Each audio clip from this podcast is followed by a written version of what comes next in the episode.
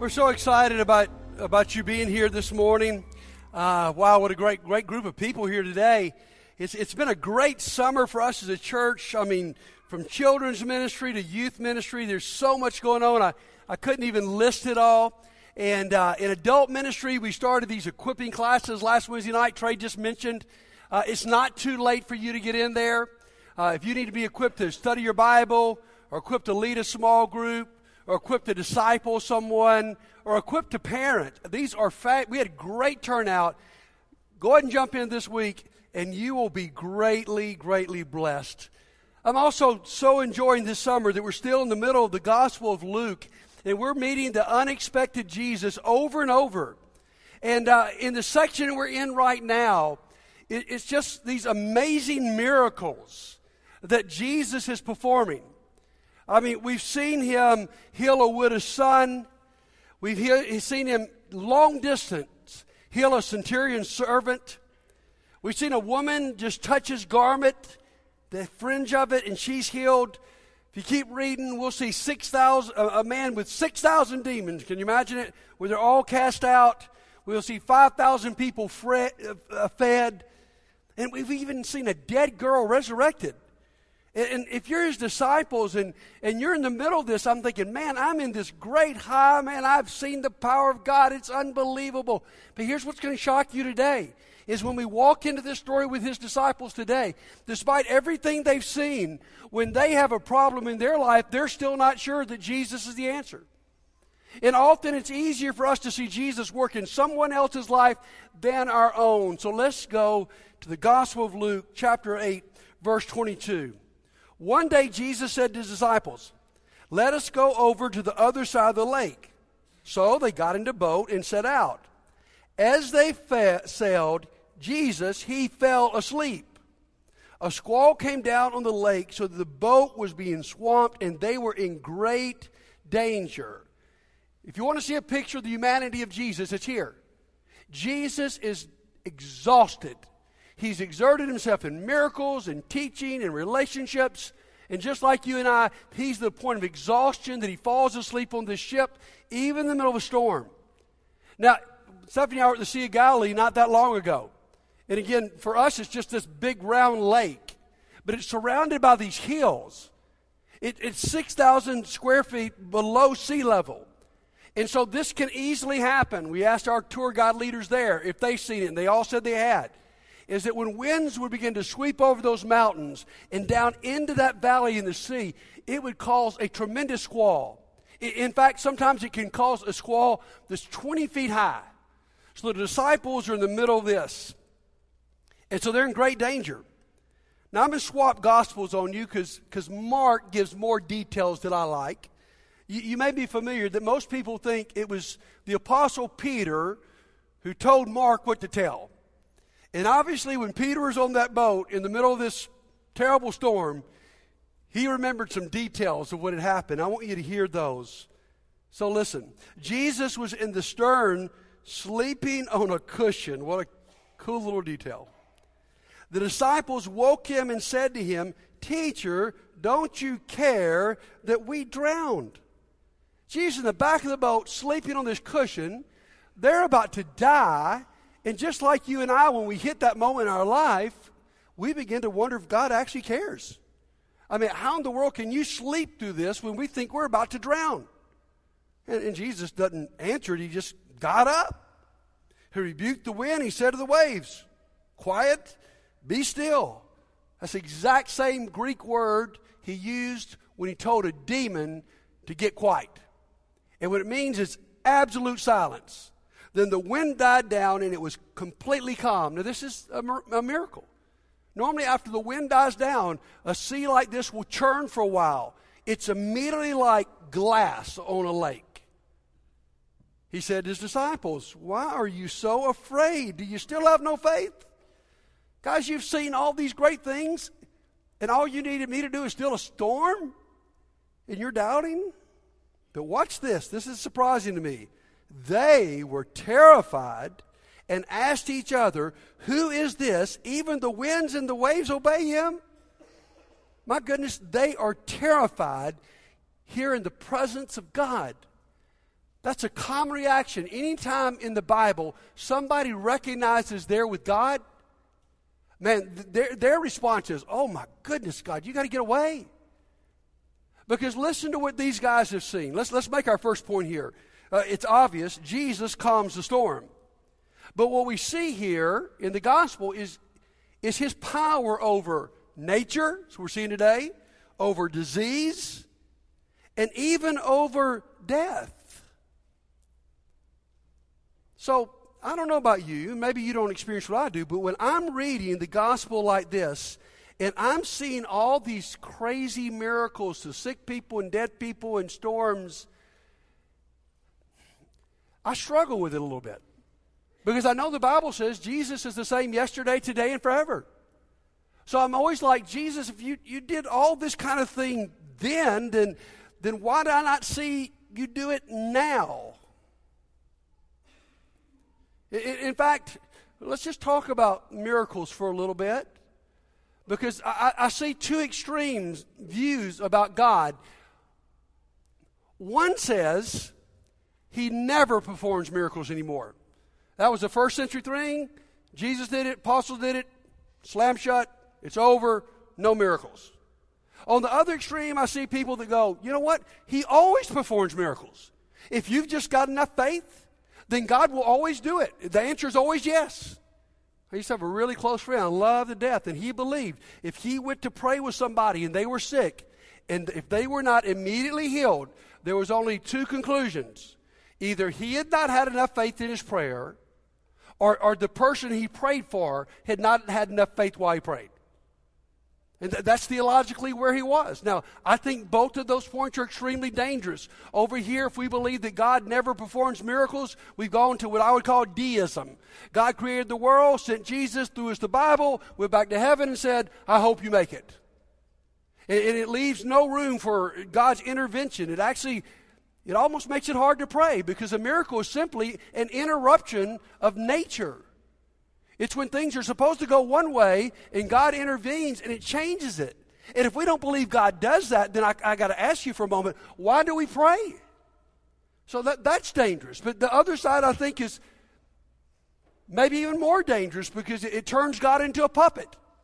And if I've got the right formula and say the right things, then God's always got to do what I ask Him to do. And so he, he stops being God. And so today, uh, as, we look at this, I want us to get to a healthy view of, of miracles. Guys, I, I'll just be upfront with you. I believe miracles still happen. I've seen some. I probably haven't seen as many as I'd like to. I want to show you a picture of a miracle. It's a man who lives here in Montgomery named Larry Edwards. He's friends of a good friend of mine. On the left side, you'll see what happened to his face and head with skin cancer. He had the very worst kind of skin cancer. By this point, the doctors have completely given up. He's on hospice care, expected to die. Well, can't go by the doctor anymore. So he just calls everybody he knows and says, Start praying.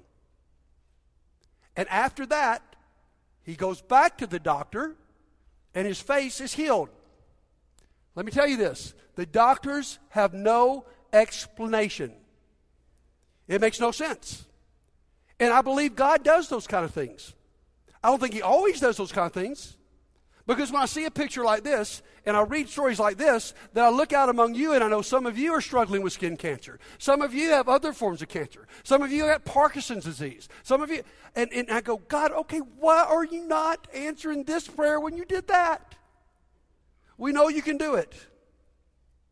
So let's talk about this. I want, I want, I want you to, to look at some verses from Hebrews where he's got to re- remind them about God's miracles because in Hebrews you, got, you have some Jewish Christians who became Christians and everything was cool.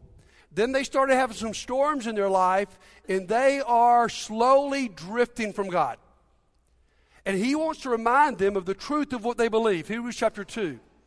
So, what makes us think we can escape if we ignore this great salvation? You can leave this? That was first announced by the Lord Jesus himself and then delivered to us by those who heard him speak. Now, watch this. And God confirmed the message by giving signs and wonders and various miracles and gifts of the Holy Spirit whenever He chose. So that's what I believe about miracles. When God wants to do it, He does it. When He doesn't, He doesn't. So, how do we make sense of this? What are the purpose, the purposes of miracles? Let me give you three. Number one, I think we see this in Gospel of Luke, is to display God's compassion. In the beginning of almost every miracle in the Gospels, it says that Jesus' heart was filled with compassion. And what this says to you and me in the middle of our problems is that God is moved and that God cares, and He's full of compassion. But then we learn from Hebrews here and other places that another purpose is to confirm Jesus' message. How do you know that He's really God? How could you know that what He says is absolutely, bet your life on it, true? It's when He does things that you and I know only God could do. And so, look, look back at verse 4. It says, And God confirmed the message by the signs and miracles and wonders. So, God confirms that this is true by all these incredible miracles. But here's a point I missed for a long time, and it starts with the word point. Number three, it, these miracles point to future perfection. The, the key word here that's finally helped me get a handle on understanding this is the word sign. These miracles are called signs. What is a sign? A sign is something that simply points to a destination. The sign is not the big deal, it's where it's pointing to that's the big deal. For instance, if you are taking your family to Disney World and you cross the Florida border and you begin to see signs to Disney World, it says 90 miles to Disney World, you don't normally stop at that sign. You're glad to see it, but you don't stop and camp out. You don't go get you a hotel room and say, Can I get a five day pass to come see the sign? I mean, you, you, don't say, okay, kids, tomorrow morning we're waking up and we're going to go to the, the Disney World sign and we're going to have a picnic. We're going to go get on top of the sign and ride the sign. No, the sign is just a sign. The big deal is, is telling you you're getting close to Disney World. That's where you stop. And guys, miracles in the Bible and even miracles today, don't think they're the end all be all. Some people act like that's the only thing that matters. My friends, they do matter. We, have seen the reasons, but they're, they're a sign. Even when Jesus walked this earth and did all these miracles, recognize this with me. He didn't heal everybody. He didn't go to hospital ward and clean it out. We only have records of, of, of three resurrections in the gospel. So the graveyards basically stayed the same, besides three people. Because Jesus understood what the sign is supposed to do was to point to Him. Always be leery of anybody who makes a bigger deal about the sign than they do about Jesus, okay? So, He does miracles, but He doesn't always do them. And it points us to here's the cool thing it's pointing us to a day when everything is going to be perfect, and everyone will be healed, and everyone will be resurrected. So let, let me put it for you while we study. I hope this will help you. It helps me. Here's the age that we live in in Christianity. We live in what I call the already, but not yet. Already, not yet. In other words, we've already got it. A, a simple word is the word salvation. The Bible says if you're in Christ, you are saved. But the Bible also says that one day, when Jesus comes back, you'll be saved. In other words, you get part of it here, but one day you'll get it full. Now, let me, let me give you some, some illustrations of this in the Bible. In the book of Romans, in chapter 8, um, he talks about that you're adopted. Okay, we've all been adopted in the family of God. That's verse 13. But 10 verses later, verse 23, he says you're waiting for your adoption. What? Ephesians chapter 1, he says you're redeemed. Ephesians chapter 4, he says you're waiting for redemption. Romans chapter 6 says you've been resurrected. Romans chapter 8 says we're waiting for resurrection. What is the deal? Is that contradictory? Not at all.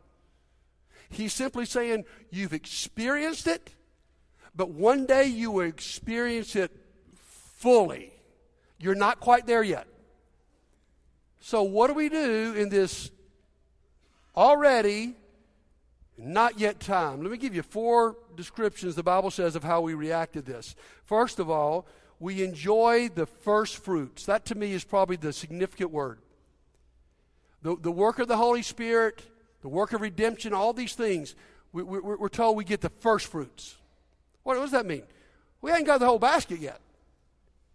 Uh, what God does is to give us hope, is God, God gives us a taste of what one day we will fully have. You understand this? How many of you grew up with your mom when she's cooking a cake and she's doing the icing? She had let you lick the batter off, what do you call those things? The beaters, excuse me, the beaters. That sounds dangerous. She let, in fact, someone asked me after first service, Did your mom cut the beaters off while you licked it? Yes, she did, okay? Uh, but, but that was a cool thing. I loved it. My mom come on in. Uh, here's the beaters. And you'd, oh, that was just a taste of the amazement of the cake that she had baked.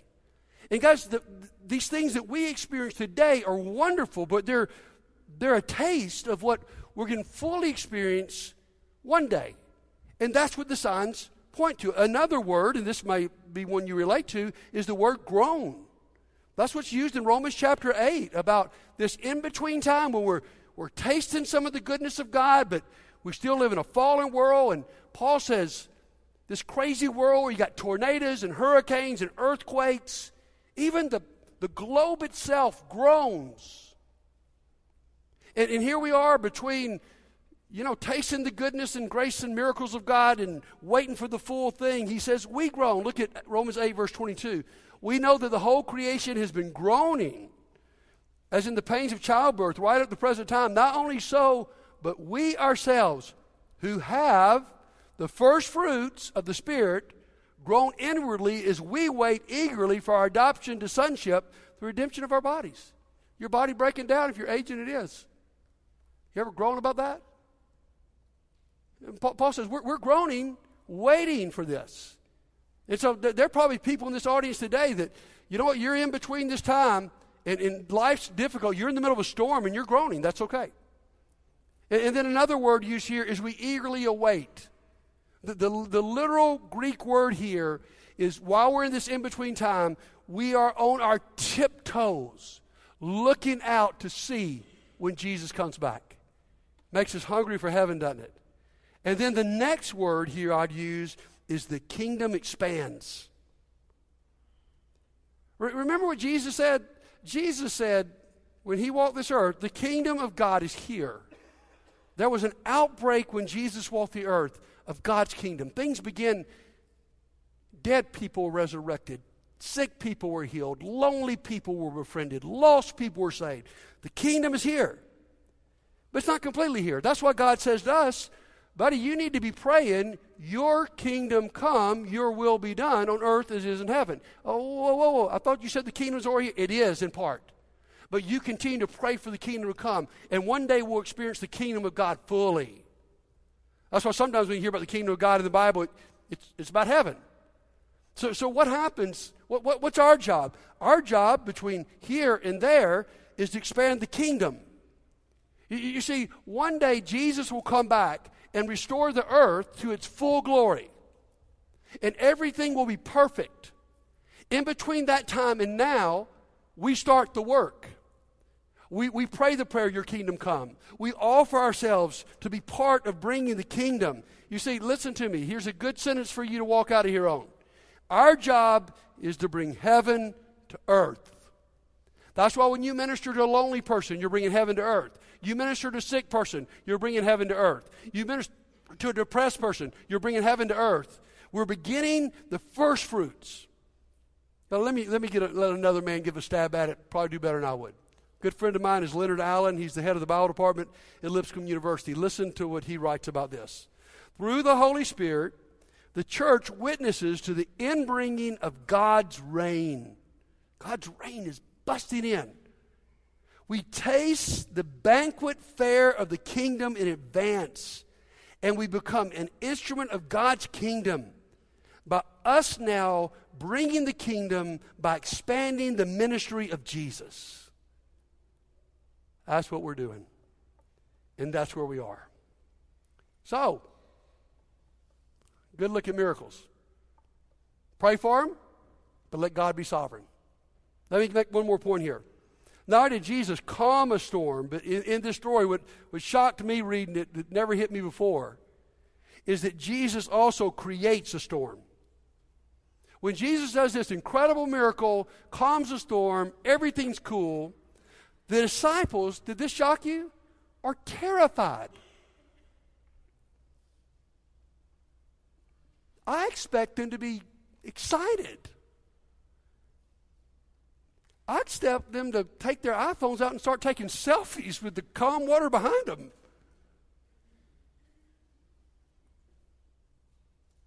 What's going on here? I mean, I, you know, I think if I'm there, what I think I would say is, wow, God, man, look what you did. But they say what every other person in the Bible says when they encounter God whoa, I don't belong here. Write this down. They recognize that Jesus is no mere teacher or prophet or even a faith healer, he is the Lord. It's in this moment, for whatever reason, full force, it comes on these guys that Jesus is God. That's the difference in seeing a sign for the Grand Canyon and standing on the edge of the Grand Canyon and being blown away by its enormity and beauty and the God who created it. That's where they are.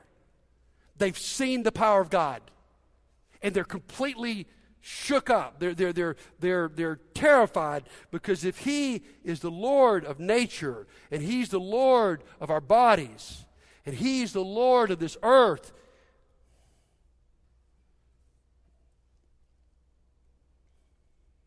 then He better be the Lord of my life. And I'm going to tell you this morning, I think we've tamed Jesus. We've tamed Jesus to the point that we are no longer terrified by his power and his presence. We've made him, and I understand this language to a point, our best buddy. You know I'm your best buddy, okay? But our best buddy. We, we, we've made him this sweet little character that we can sort of my, my, my, friends, your first encounter with Jesus, if you understand who he is and the power he has and the rights he ought to have over your life, listen to me, it would terrify you. We, tempt, we attempt to control him when the truth is he is supposed to control us.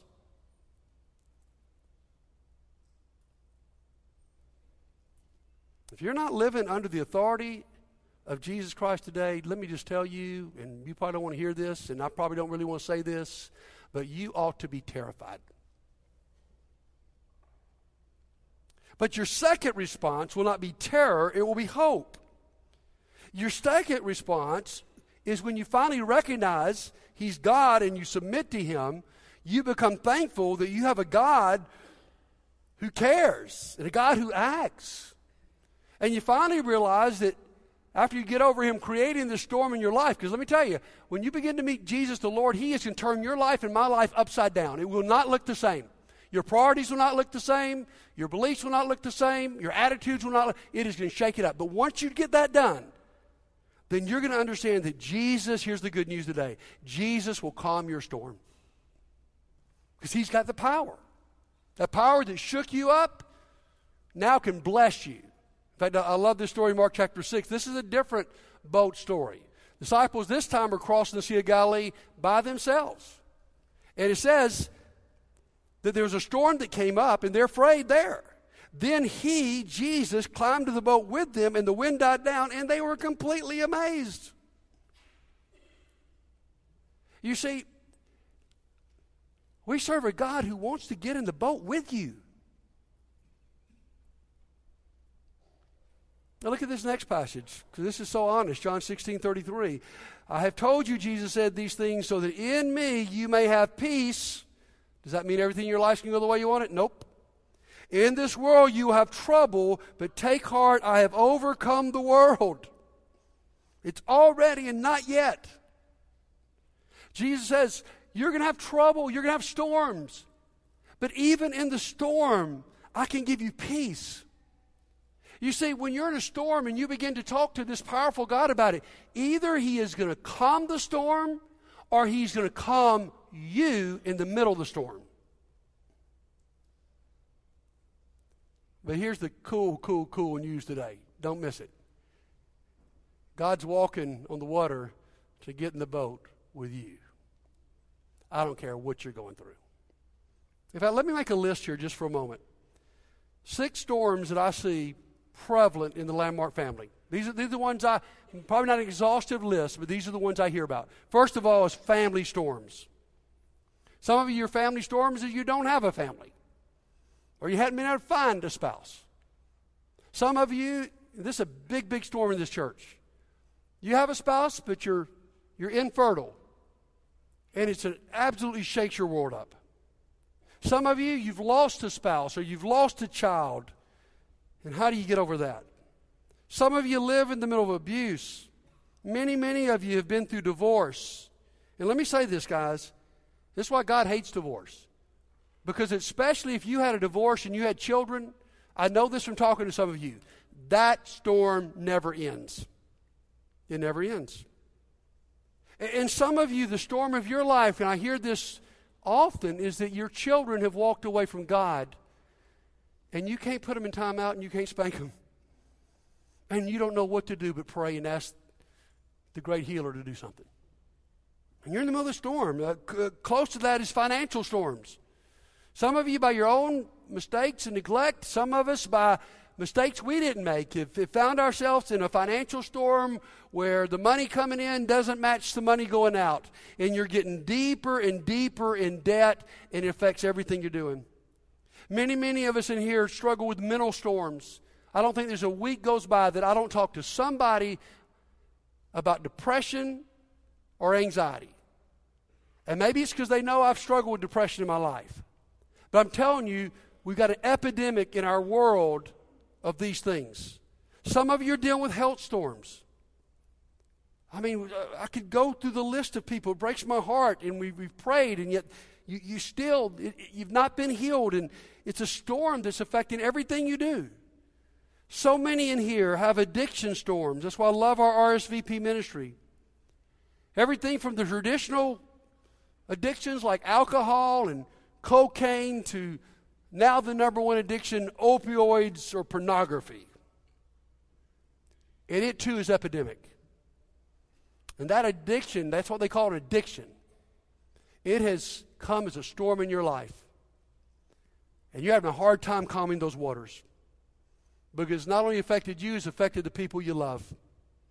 And that brings you to the last storms, and those are sin storms. Maybe in the middle of that right now. You did something you thought you could never, ever do. And at one point, you fooled yourself to think you could get away with it. But your sins find you out. And you're sitting in the wreckage of your life and what the evil one has done through sin. So, what do we do about this? We, we, we come back to Jesus to either still the storm or still us. I mean, just for a moment, would you just look at this list? I want to ask you this question. Any of you going through any of those storms? Or maybe there's a storm in your life that, that I didn't list, but it's a storm nonetheless. Today, I want to encourage you to get some prayers before you get out of here. In fact, I want to go ahead and invite the shepherds and their wives, Stephanie and I will stand up here too, to come surround the front of the stage. I want to ask staff members and their spouses to sort of spread out across the back. Because in just a few moments, while we sing a couple songs, I want to give you an opportunity to go to one of these people and receive prayers. Please do this. Just go to them, give them your name, and tell them your storm. Not complicated. You don't have to write it down. We're not going to publicly say it. But if you're in a storm right now, here's the good news we serve a God who gets out of his perfect boat to get into your leaky boat, swamped by the tide of the storms. And right now, you may feel that you're in that boat and it's linking and you don't know what you're going to do. But, but we, this story is a sign to you that God wants to get in that boat with you. And if, if you're there, please let us pray before you get out here. Others of you, you're just beginning to recognize that Jesus is the Lord. And you're terrified because that means that He's going to be a storm in your life. And that means you're going to have to change some things. But I would challenge you this is a God that cares about you. This is a God who, if you will recognize who He is, not only does He have the power in your life, but He's given the promise right now, right now, to give you a taste of heaven on earth, and one day to give you complete heaven on earth. Now, I understand this. When you're in a storm, the natural temptation is to want to run away from God. God, why did you let this happen? Why did you not heal this? Why did you not intervene here? But I want to challenge you today that's not a wise thing to do. If you're in a storm right now, you need to run toward God. Here's the cool news Jesus is walking toward your boat, He wants to get in it. Don't paddle the other way because He can still the storm. So when we sing these next two songs, please feel comfortable to let us pray for you. If you'd like to surrender your life to Jesus, meet me on this front row. So I, I love the moment we're about to experience. If you need to participate in it, please do. If you're outside of a storm right now, let me just go and tell you. You've been in one, or there's going to be one coming. You just praise God that where you are right now and pray for the people that are coming up here. But let's all stand together and sing.